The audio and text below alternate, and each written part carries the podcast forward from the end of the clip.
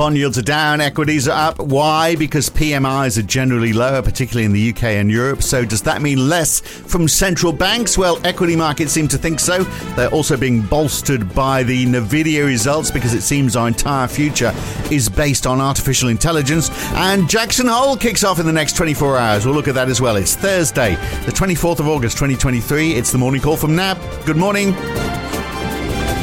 Well, a small fall in the US dollar on the DXY, but a big leap for the Australian dollar this morning. It's up 0.8%, with a 0.1% drop in the pound. The US dollar is up 0.7% on the Japanese yen, but big falls in bond yields today, down 14 basis points for 10 year treasuries, down 17 for UK 10 year gilts, a drop of 18 basis points in Canada, 13 or 14 across much of Europe. Aussie 10 years were down 8 basis points yesterday to 4.19% and down another 8 basis points on futures overnight. And a great day for US stocks. The Nasdaq is up 1.6%, a 1.2% rise for the S&P 500, half percent up for the Dow. In Europe, the FTSE 100 closed up 0.7%, less than 0.2% for the Euro Stoxx 50 though, and big drops in oil this morning. WTI and Brent both down more than 1.2%.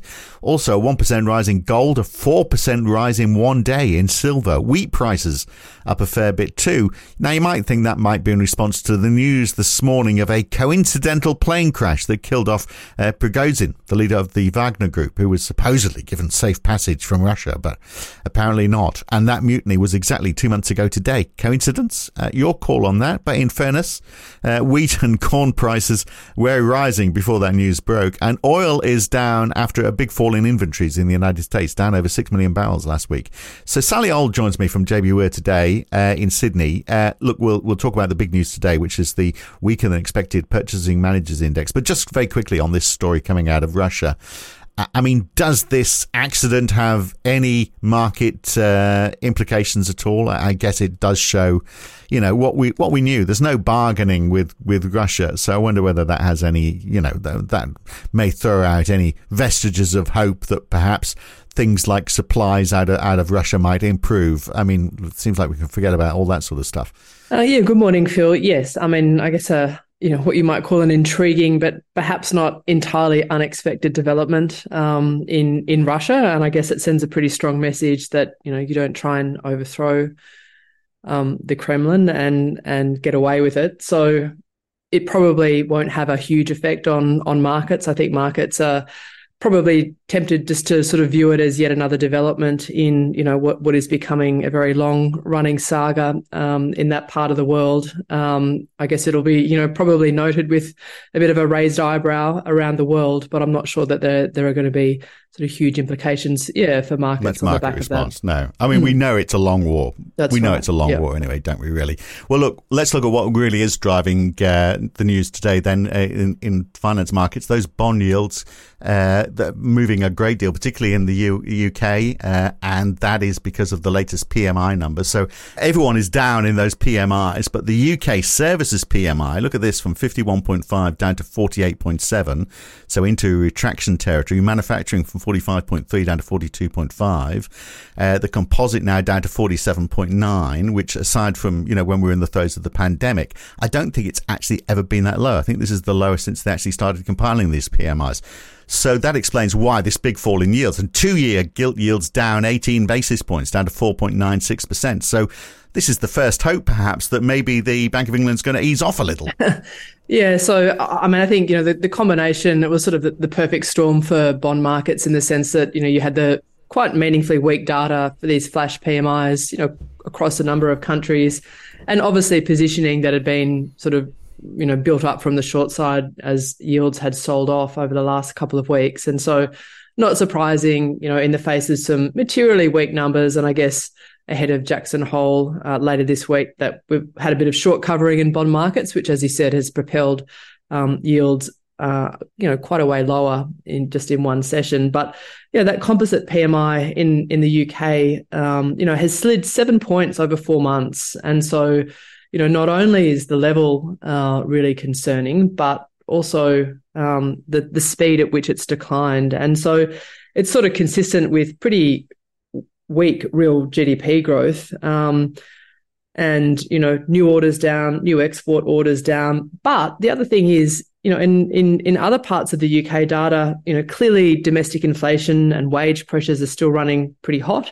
Business confidence of late has been pretty good, and and household real incomes are getting a bit of a boost at the moment um, as well. So you know, it's going to make it hard for for the Bank of England. But I think ultimately, you know, when you're facing into inflation dynamics like they are, and you know, much stronger wage growth than they expected, um, probably the right thing to do is to sort of continue on that track of of lifting rates, especially when not all the activity data are pointing in the same direction. So, so okay, wages going up, um, inflation going up. The Bank of England pushes continues pushing harder we're seeing weak data now. It's just going to get weaker. So there's a, there's a country heading into recession, isn't it? Yeah, I think um, you know when you're faced with a, an inflation problem of the magnitude that the Bank of England has at the moment, I think you know history would tell you that if you're going to get on top of that inflation problem, you won't do that without imparting some significant sacrifice on the economy. And and so yes, you know it feels like at some point, um, you know, a recession of of some some nature is is more likely than not in the UK. So the euro area, I mean, and Germany as well, they were all down. So not to the same extent, although that composite for for Germany from forty eight point five down to forty four point seven, uh, mm. the euro area from forty eight point six down to down to forty seven. So not quite as bad. So Germany is the you know uh, the feeling the worst of it in in Europe it seems. But we're still seeing you know big bond moves in the US as well, and yet there you know the difference is is much weaker. So again, looking at uh, the composite uh, from 52 down to 50.4, so still an expansion. Services from 52.3 down to 51. You go, you know, nothing too surprising here. A little lower, a little weaker than expected, but we're still getting the response on uh, on bond markets in the US. I guess is that partially just a response to what we're seeing in Europe? Yeah, I think probably a response to what we're seeing in Europe. I mean, the the European number looks pretty horrible, and it's basically if you map that relationship between GDP growth and, and the composite PMI, I mean, it's basically telling you that European growth has come to a stall. Um, you know, if that relationship holds, and as you said, Germany, you know, who's basically the engine of Europe, that's especially weak um, at the moment. So, you know, I think the market's now going to probably toy with this idea that, well, perhaps the ECB might pause in September. Um, just to sort of get a better read on on the expansion and, and what's going on, and you know if if if they feel like more is required, then they can always come back in uh, in October. Um, and in the US, yeah, the numbers were soft. They weren't sort of as drastically bad as the UK or, or Europe, but I think generally speaking, you know, US bond markets have had a pretty decent um, sell off in in the last month or so. Um, and like I said, positioning had probably been built up from the short side, um, at least you know in in the last little while. And so as European and UK yields came meaningfully lower. Um, probably felt like that was the path of least resistance for US yields as well. So yields down in Canada as well. Um, now that was presumably linked to their well the, the the world pattern, but also their retail sales. Another slowdown. And retail down in New Zealand as well, down 1% quarter on quarter in Q2. Although that was expected, actually, it was a bigger fall than that was expected, wasn't it? Yeah. So both in Canada and New Zealand, as you say, you know, those quarterly volumes numbers, not not so much the nominal ones, but the volume numbers, you know, have been quite soft. And um, you know, now people are sort of saying, well, in Canada at least, combined with some um, pretty reasonable downward revisions to prior months, the outlook for second quarter consumption actually looks a fair bit weaker than most people had penciled in. Um, and in New Zealand, um, yes, those numbers were were sort of soft as well. And I think they just really add to this whole story of you know the fact that Kiwi rates have probably peaked for the cycle. Um, and that you know the data are now starting to consistently print on on the softer side of expectations, and I guess that sort of really cements the idea that not only have rates rates peaked, but that the RBNZ is probably going to be one of the first central banks who starts to reverse some of those moves. Yeah, and yet just days ago there was a question mark hanging over that, but maybe this is the you know the last number to to help cement that uh, that decision. One place where PMIs are going up is uh, Japan. Yeah, that's right. Mm. Is that good news for them, or does it just add to the case that they are heading towards even higher inflation? Yeah, so I think, um, I mean, it wasn't a massive rise in the the sort of flash PMI for Japan, um, but it was a rise nonetheless. And as you said, like quite a contrast to what's going on in most other jurisdictions. So I guess in some ways it just reflects, you know, effectively very different monetary policy stance. You know, Japanese monetary policy um, is still very, very stimulatory. Um, you know, the Bank of Japan is still buying bonds. Um, the overnight rate is is still in negative territory, um, and the economy is actually doing very, very well. Um, the yen is really weak, as we know, so feels like overall financial conditions in that economy are, you know, pretty supportive of of economic growth. Um, and and in that respect, I think not so surprising that you know Japan has sort of bucked the trend um, when we look at those composite PMIs for August. Keep on looking at it and thinking, well, what's wrong with that? You know, we keep on saying anyway. I mean, it's you know that this is we're we're, we're talking to you next week, and maybe you know if we if we have a look at what's happening around the world, if we're on our weekend edition, maybe we can sort of compare and contrast a bit some of these uh, some of these markets. Mm. But equ- equity markets today. Um, presumably because of the expectation that there's going to be less coming from central banks, suddenly, you know, jumping back into action uh, ahead of the Nvidia results. We can see where the um, where the action is. So Google was up three percent, Apple up two point three percent, Meta up three percent, Microsoft up one point six percent. So it's tech and it's stocks that particularly could benefit from AI. I tell you, AI had better deliver because there's so much expectation resting on it now, isn't there? Yeah, you do feel like there's a lot built into this. So, I mean, obviously, equity markets are probably you know enjoying the uh, the move lower in bond yields, but we are waiting um, after market for the Nvidia results. And so, you know, if we go back um, three months when they last reported, you know, they absolutely smashed the ball out of the park. You know, they just came in, you know, well above expectations, pretty much on on most measures. And so, obviously, we know what's happened to the share price since then. You know, earnings um, the earnings outlook for that that particular company have been lifted significantly, and so I guess the market's basically backing them to deliver um, again uh, when from, we see those from numbers. one company from mm. one set of results, mm. sort of like the entire share market hangs on it. By, yeah, you know. yeah. so isn't that a bit bizarre? Well, it is and it isn't in the sense that I guess it is the poster child stock for artificial intelligence, um, and and so I guess you know what the market's basically punting on is saying, look, you know, if these guys can deliver another quarter, then you know perhaps this thing is actually real, and and you know that will give uh, I think broad support to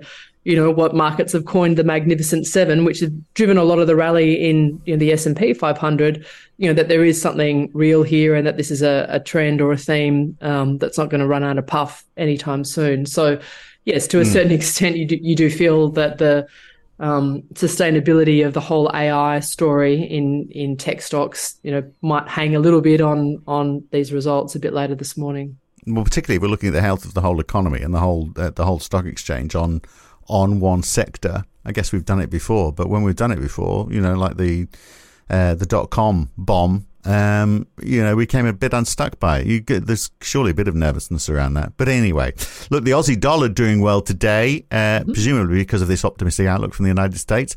But what about China concerns? I mean, it, it's as though they've just been forgotten, Sally. How fickle are we?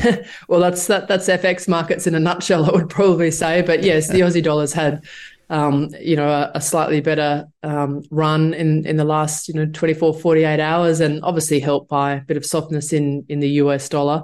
Um, and maybe an opportunity to focus on, you know, what's what's going on uh, elsewhere in the world. But I think we all know the China story is not going to go away, um, and that the, there's, you know, a, a, serious problem in that economy. So um, you know, my, my my sort of view on the Aussie would be enjoy it while it lasts, because I think we know that you know, in a sort of more fundamental basis, the headwinds haven't gone anywhere. You know, the real rate spread between Australia and the US, you know, remains a headwind to the Aussie, and then we've got that dynamic of the China narrative as well, which, um, unless the Chinese authorities surprise us with a huge stimulus package, which seems to be pretty unlikely, you know, I think that again will act as a pretty meaningful headwind to how far the Aussie can can climb in the short run. So, uh, durable goods orders for the United States today or tonight. So, I mean, is that going to be another sign of weakness? That's the question, I guess. Uh, it's um, it is expected to fall in the numbers out tonight, and then the the Kansas Fed Manufacturing Index tomorrow morning.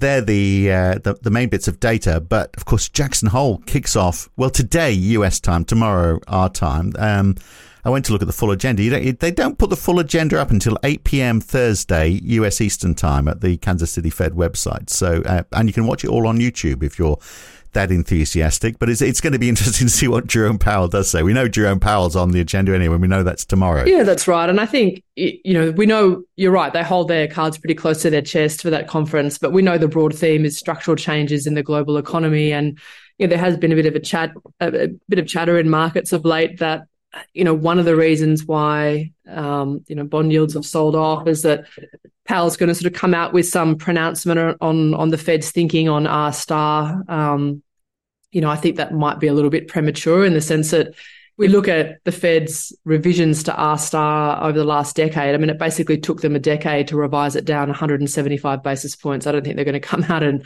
suddenly, you know, revise it up 100 basis points in the, you know, in in quick fashion. So the market's clearly been nervous about that, and and I guess that makes sense given.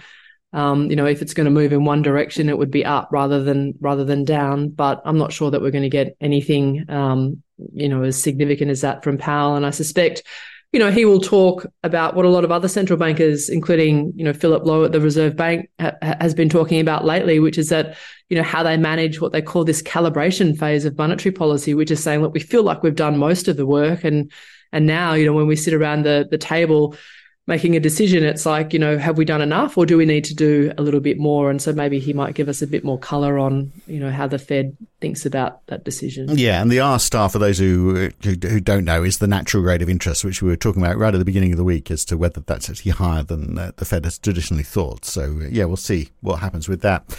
And tonight's bit of theatre, or today's bit of theatre, will be tonight in the United States. Uh, Donald Trump handing himself into authorities about the same time that they have the Republican debate on TV to decide who who else could lead the party if it's not going to be him.